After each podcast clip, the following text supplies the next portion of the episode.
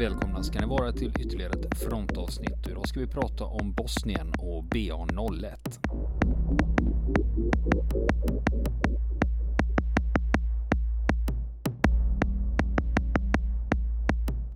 Och nu fortsätter vi vår intervju med Magnus Ernström.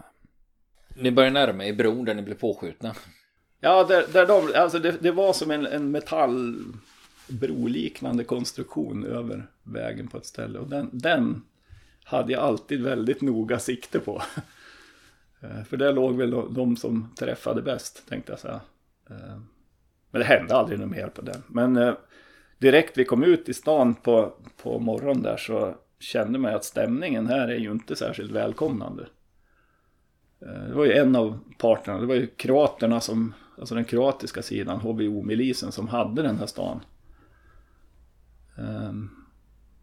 Och så jättegästvänliga var de ju inte mot FN överhuvudtaget. Så vi hade några dagar med riktigt kaos, var det skulle jag vilja säga. För det visade sig att den bosniakiska sidan hade intaget bland annat en by som hette Kopjari, där de hade betett sig väldigt illa mot civilbefolkningen. Och då skulle den andra sidan hämnas, så att det dök upp något rövargäng ifrån Kiseljak. Det här visste ju inte vi alla detaljer om då. Och vi ser ju framförallt inte skillnad vare sig på parterna eller deras olika enheter, för alla är ju klädda i någon semi-civil utstyrsel. De har säkert något sätt att skilja på varandra, men vi hade ju väldigt svårt för det.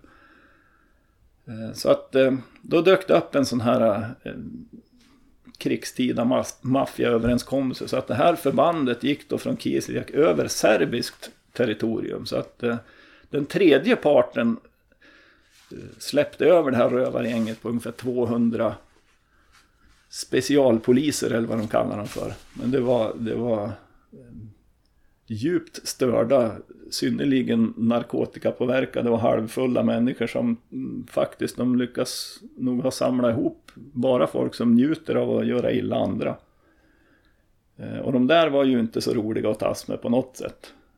De hatade oss rent ut, det märkte man ju. Men det dök också upp något annat, och det är att flera av den lokala Bobovac-brigaden som av HVOs vanliga sida, de var ju ganska tydliga att ta avstånd ifrån det här. Så där lite, som jag sa, så kan du aldrig vara neutral i ett inbördeskrig. Men de försökte väl i alla fall när de andra vände ryggen till och visa att de här tycker inte vi om heller, men vi kan inte göra något just nu. Och de där började härja runt.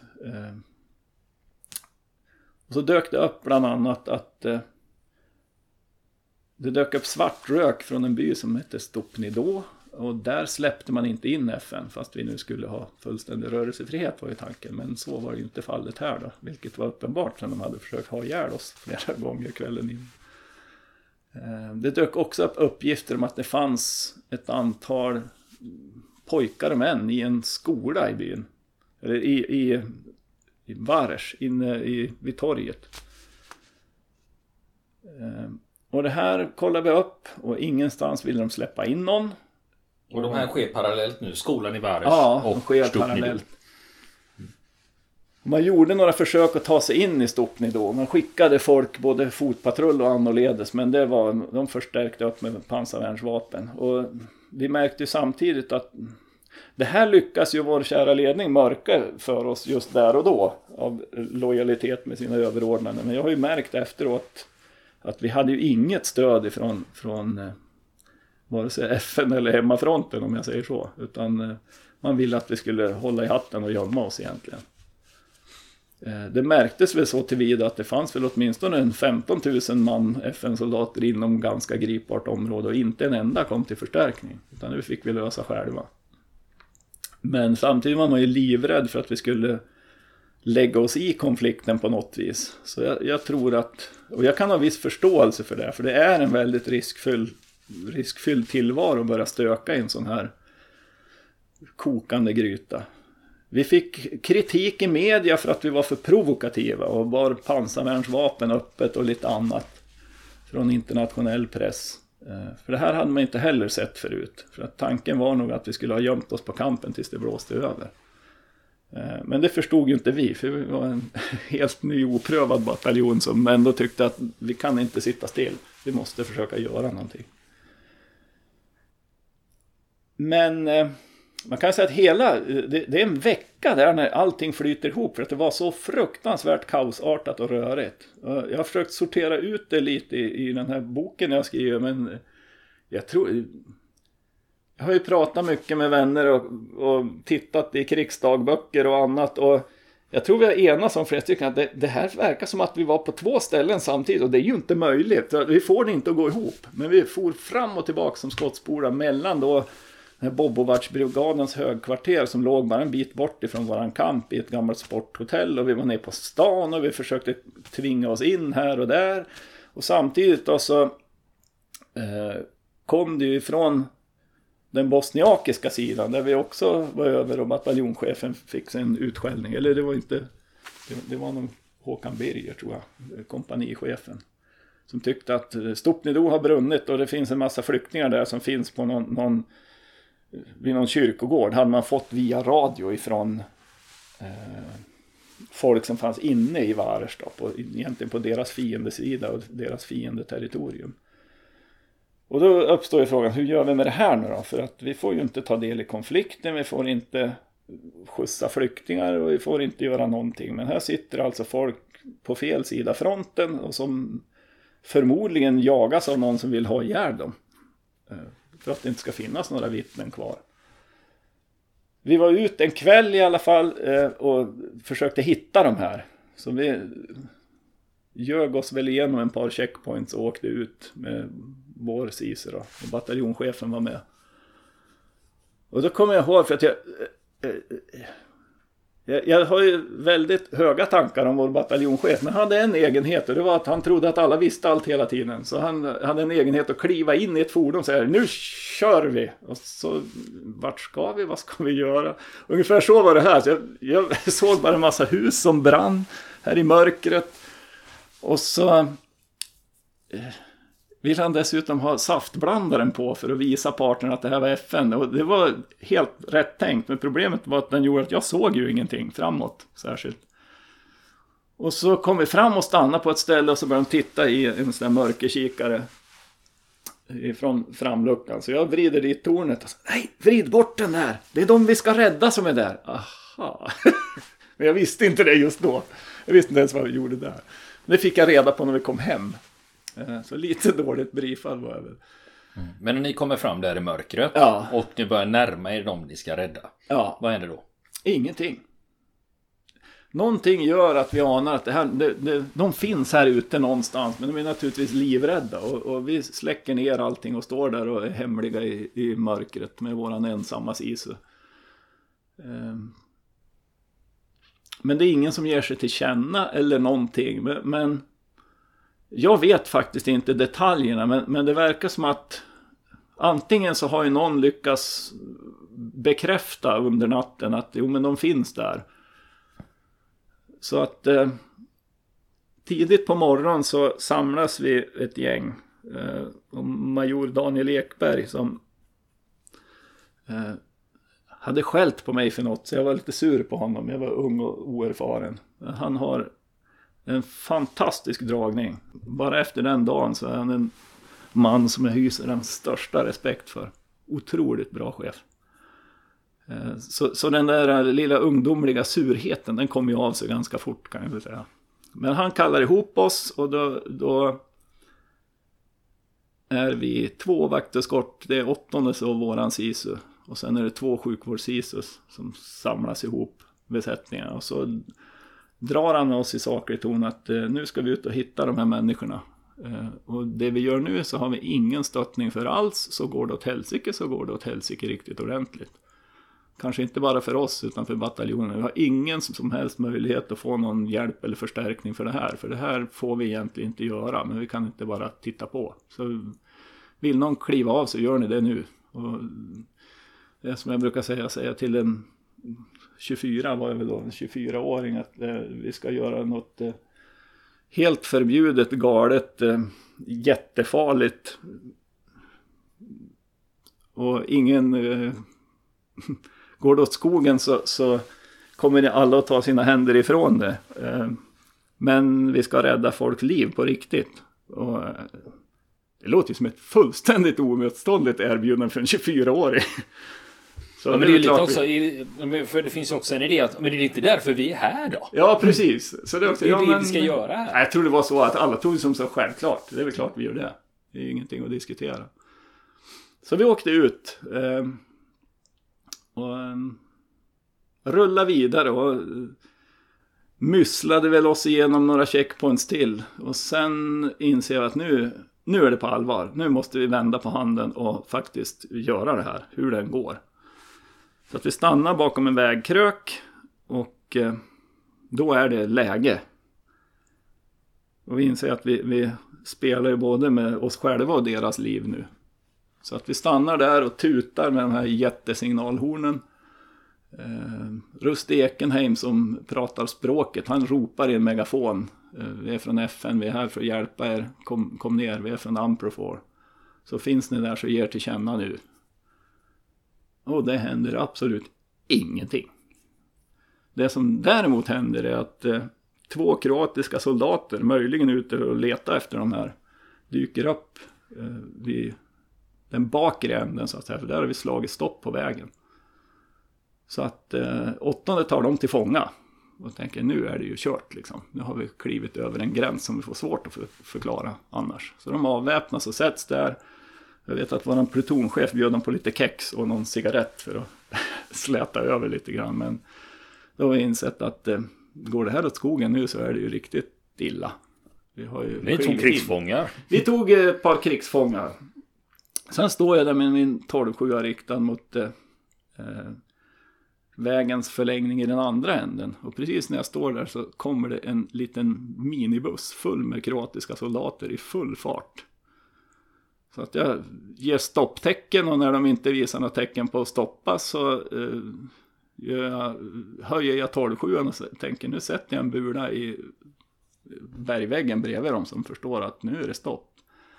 Men precis när jag ska trycka av då blir de så rädda som de kör i diket. För de insåg nog också att man känner på sig vad som ska hända när det blir skarpt på något vis. Folk ser det och känner det i luften på något vis. Vi har nog fler sinnen än vad vi egentligen vill erkännas. Men de stirrar ju in i din 12-7. Ja, de gör det. De såg väl din blick också.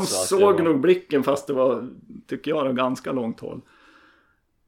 Så de kör ner och klunk mot något sten i diket där. Så Ekenheim han går dit och så tar vi dem till fånga också. Så det vart väl bra då så. Det var ingen som dog av det.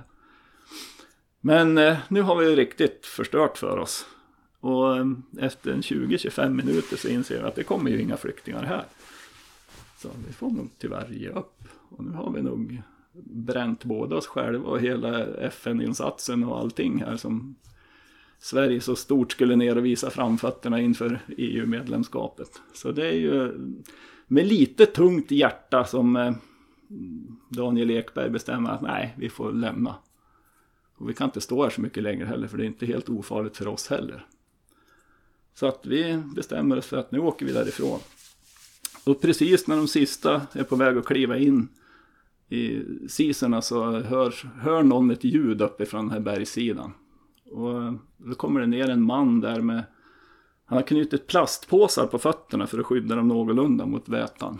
Så att jag tror att Daniel Ekberg har nog ett kort på honom till och med tror jag. Han är den första och så dyker det ner ett 25-tal människor som stapplar ner. En kvinna har dött under natten så att henne får vi tyvärr lämna kvar. Och det blev en liten debatt med hennes dotter att hon vill ha sin mammas kropp med sig men det går inte. Vi får vara glada som får med er härifrån överhuvudtaget.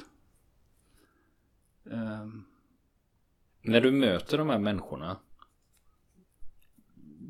du ser hur medtagna de är. Ja, jo, det framgår med all önskvärd tydlighet. Och hur, jag menar som svensk 24-åring och mötas och se det här liksom. Eller hade du kommit så långt i processen då att ja, men det är sånt här som finns? Jag tror att det kom en liten stund senare. Just där och då var man så fokuserad på den här uppgiften. Att jag visste att det är ju jag som skyddar hela den här flanken. Så jag hade inte jättemycket tid att se vad som hände, så att säga. Utan det var 12-7 och lite äldre. Det var, ja, för att nu händer det i alla fall. De kommer ju här. Det var en av de här som hade kamouflagebyxor. Och nu tyckte vi att vi hade klivit in tillräckligt mycket i den här scenen ändå. Så att han fick faktiskt kliva ur sina byxor. Ska du åka med här så ska det inte finnas någonting militärt som någon ens kan beskyllas för. Nu var han väl inte militär, men det får inte ens finnas. Så han fick lämna sina byxor på platsen faktiskt. Det var väl lite sådär då. Men sen upptäcker man ju att vi visste ju inte riktigt hur många det var eller hur det var. Men och ha 4 SISU som redan från början är fullastade med personal och skjutvapen och ammunition och sjukbårar och utrustning, så få in 25-26 personer till i det är ju inte jättelätt. Så jag känner ju hur hela vagnen fylls bakom mig medan jag tittar framåt. Man känner faktiskt lukten av skräck och hur mycket de här människorna har upplevt. Så jag drar upp ena benet för att de ska kunna få plats. Och det kan jag säga att benet får jag aldrig ner någon mer. Så jag får stå på ett ben. För det är så mycket folk där inne. Det är som en sån här rekordförsök i hur många man får in i en telefonkiosk ungefär. Och det inser jag samtidigt att nu kommer inte jag kunna ta skydd i den här luftvärnskransen som jag står här. Och här är det mycket prickskyttar. Men kom jag också ihåg att jag tänkte, om det var värt att dö någon gång så är det väl nu. Så jag tänkte, nu har vi i alla fall gjort det vi skulle göra här nere och det vi kom hit för. Så vi lastar in de här människorna och så släpper vi fångarna i andra änden och så drar vi iväg i full fart. För nu förstår vi att nu kommer alla få reda på vad vi har ställt till med. Det kommer ju de här släppta fångarna om inte annat och direkt ta sig till en telefon eller radio och se till att alla får reda på. Så det går fort. Jag kan säga, man kan få upp en SISU 120. Och det åkte vi nog på de där smala vägarna. Vilket fick till följd att vi kommer över ett krön. Och så på andra sidan så är det en av de sista HVO-kroatiska checkpointsen på den sidan fronten. Och där ligger det miner tvärs över. Och vi inser att vi kan inte stanna, men vi kommer inte att hinna stanna heller. Så att i full fart så lyckas Öhman som körde våran sida, han lyckas gränsla en av de minerna.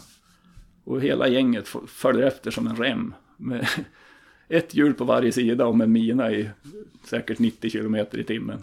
Och det var ju en spännande upplevelse. Och det ser inte jag ens då, det fick jag höra sen. För jag var så fokuserad på de här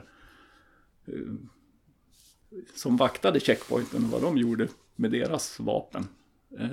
Men det var väl ungefär lika där. Tittar man rakt in i en sån här 12-7, då är man inte jättekaxig. Så vi drar iväg i... Mm. Men det var det, för när du kom körande då riktar du mot dem. Ja. Mm. Det var inte meningen att någon skulle göra något motstånd mot oss. Och det visade sig att det budskapet gick fram. Och så tar vi oss över till en by som heter Dabravine på den bosniakiska sidan. Och det var nog då, lite som vi var inne på förut, det var nog då insikten kom hur viktigt det här var och vad faktiskt mycket tyngd det fanns i det. För på något vis hade det spritt sig vad vi hade gjort och vad vi kom med för last, så att hela byn där tömdes på folk. Det var hur mycket folk som helst som bara kom från ingenstans. Och just den upplevelsen när vi släppte ut folk ur de här och när de går och letar och hittar någon eller hittar ingen och de gråter, de blir jättelyckliga, de blir glada, de blir förtvivlade. De vill att vi ska tillbaka och hämta fler. Då insåg jag vad jag faktiskt gjorde där. Och den känslan glömmer jag aldrig. Jag har fortfarande svårt att prata om det utan att bli riktigt rörd.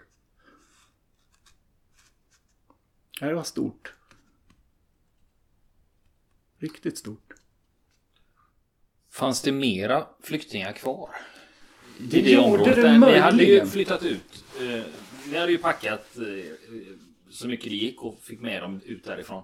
Men pratar de om att det fanns fler kvar att hämta? Vi hittade inga där i alla fall. Vi skickade några till patruller och försöka hitta på olika ställen. Men det kan vara... Jag kommer faktiskt inte ihåg. Jag har hört lite olika bud om det här. Det kan vara att någon mer hittades. Om de kom från Stupni Do eller någon annanstans och sa att de var därifrån. Det vet vi inte. Men det var den stora gänget som vi tycker Eller som faktiskt vi vet var därifrån. Mm. Vad blir det för reaktioner på den här aktionen?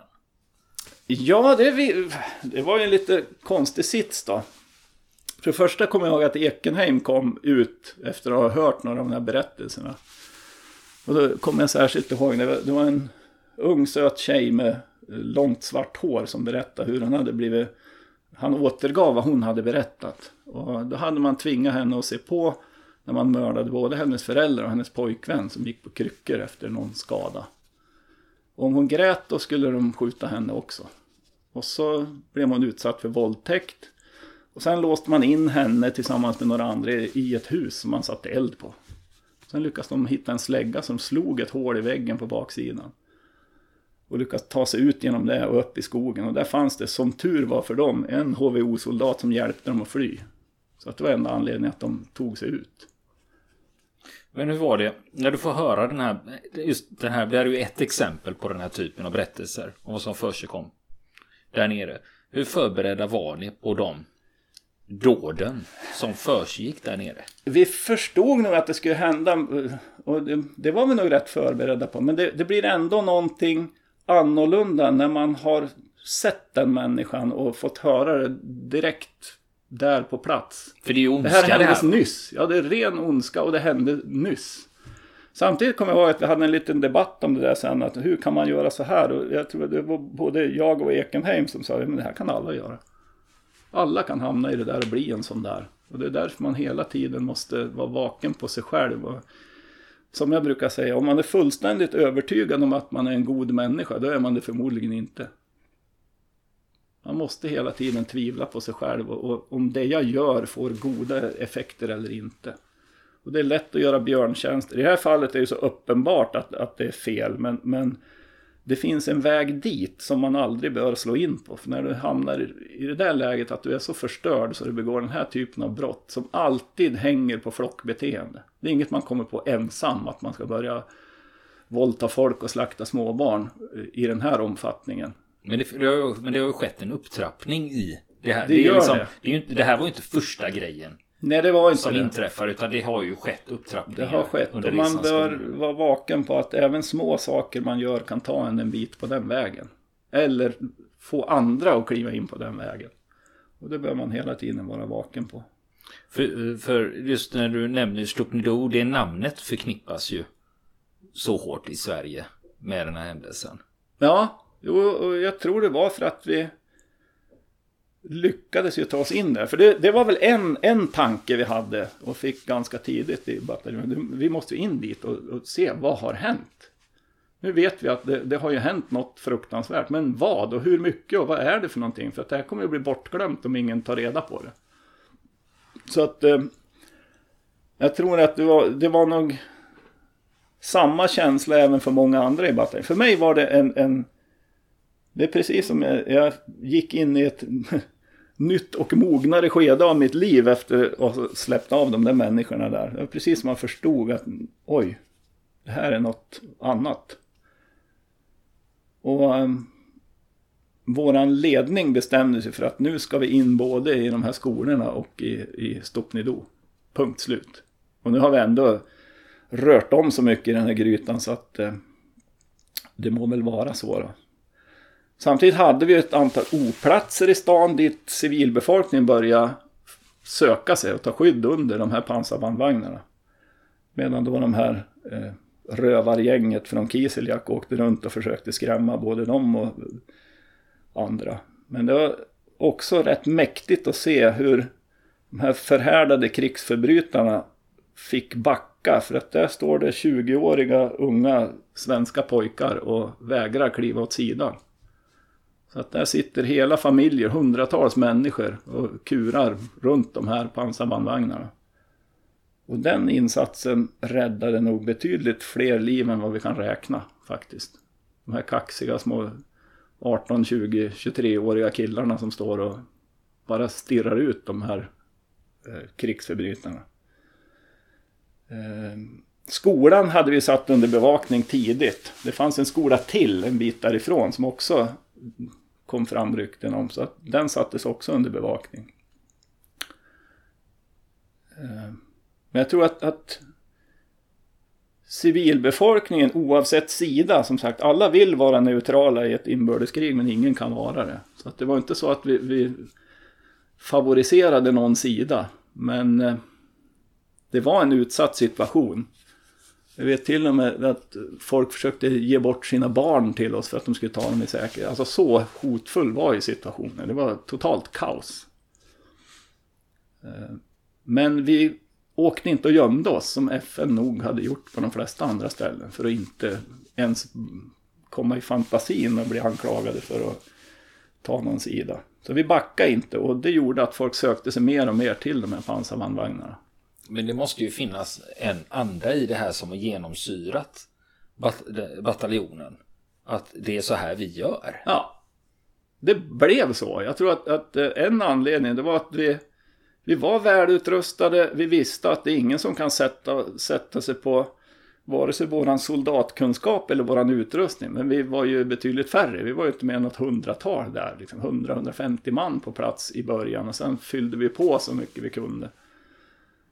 Och mot oss hade vi åtminstone 1500 man från Bobovac-brigaden. De var väl egentligen inte så mycket emot oss, men det visste ju inte vi. Och sen de här 200 dårarna som verkligen ville ha ihjäl oss allihop. Så vi var ju fruktansvärt utsatt underläge, och ingen kom för att hjälpa oss heller. Sen vet jag att det var en liten stand-off vid den här skolan som hade kunnat gå riktigt illa. De försökte pressas in med hjälp av media faktiskt. För det var också något vi lärde oss tidigt, att media är vår vän. Vi har inga hemligheter så, utan vi berättar det vi gör, och framförallt kan media berätta vad parterna gör på ett sätt som freden har nytta av, så att säga. Så att Håkan Birger och Daniel Ekberg försökte pressas in där med hjälp av media, men läget blev så spänt så att när media åkte därifrån för att de tyckte att det här blir för farligt, då dog hela den idén. Så kom det samtidigt in några kanadensiska sådana här cougars, 4 stycken, som också lämnade den platsen. Och det var lite surt. Jag har inte riktigt förlåtit dem för det. Så de sa i princip, vill ni dö från en ny garna? Vill ni dö från att göra det själva? Och så drog de därifrån mitt när det var som mest tillskorpat. För de hade bara fått order om att kolla om vägen var farbar och komma hem inför kvällen. Vi trodde att det var förstärkning, men det var det ju inte. Så vi var själv igen. Men hur det var så lastade vi in oss också i våran SISU. Och det var det med mycket, lilla Ragnarök. Kom bataljonschefen och klev in, och så åkte vi upp till det här sporthotellet.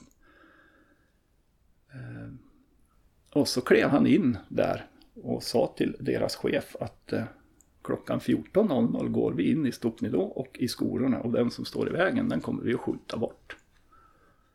Och det är då det dyker upp de bevingade orden. Ja, men de utnyttjar ju regelverken mot oss så mycket de kunde. Ja, men ni är väl skyldiga att skjuta varningsskott först. Varningsskottet det sköt vi i torsdags, sa Henriksson, och så var det färdigpratat med det. Och någonting i hans sätt att framföra det här tycks ha gått hem. Jag var ju inte inne där. Jag vet ju inte mer att jag satt där utanför på den här planen och stirrade på de här krigsförbrytarna som väl gjorde med all önskvärd tydlighet att de inte ville att vi skulle vara där. Men när han kommer ut efter en liten stund så hoppar han in. Nu åker vi! Och sen kommer det ut någon lite stukad befälhavare som visar sig vara fältarbetsofficer vid Bobovac-brigaden och kliver in i sin vinröda vass niva och ska köra förbi och se till att vi kommer in utan problem. Och det gör vi faktiskt. Så precis klockan 14 då går vi in både i Stupni Do och i skolorna.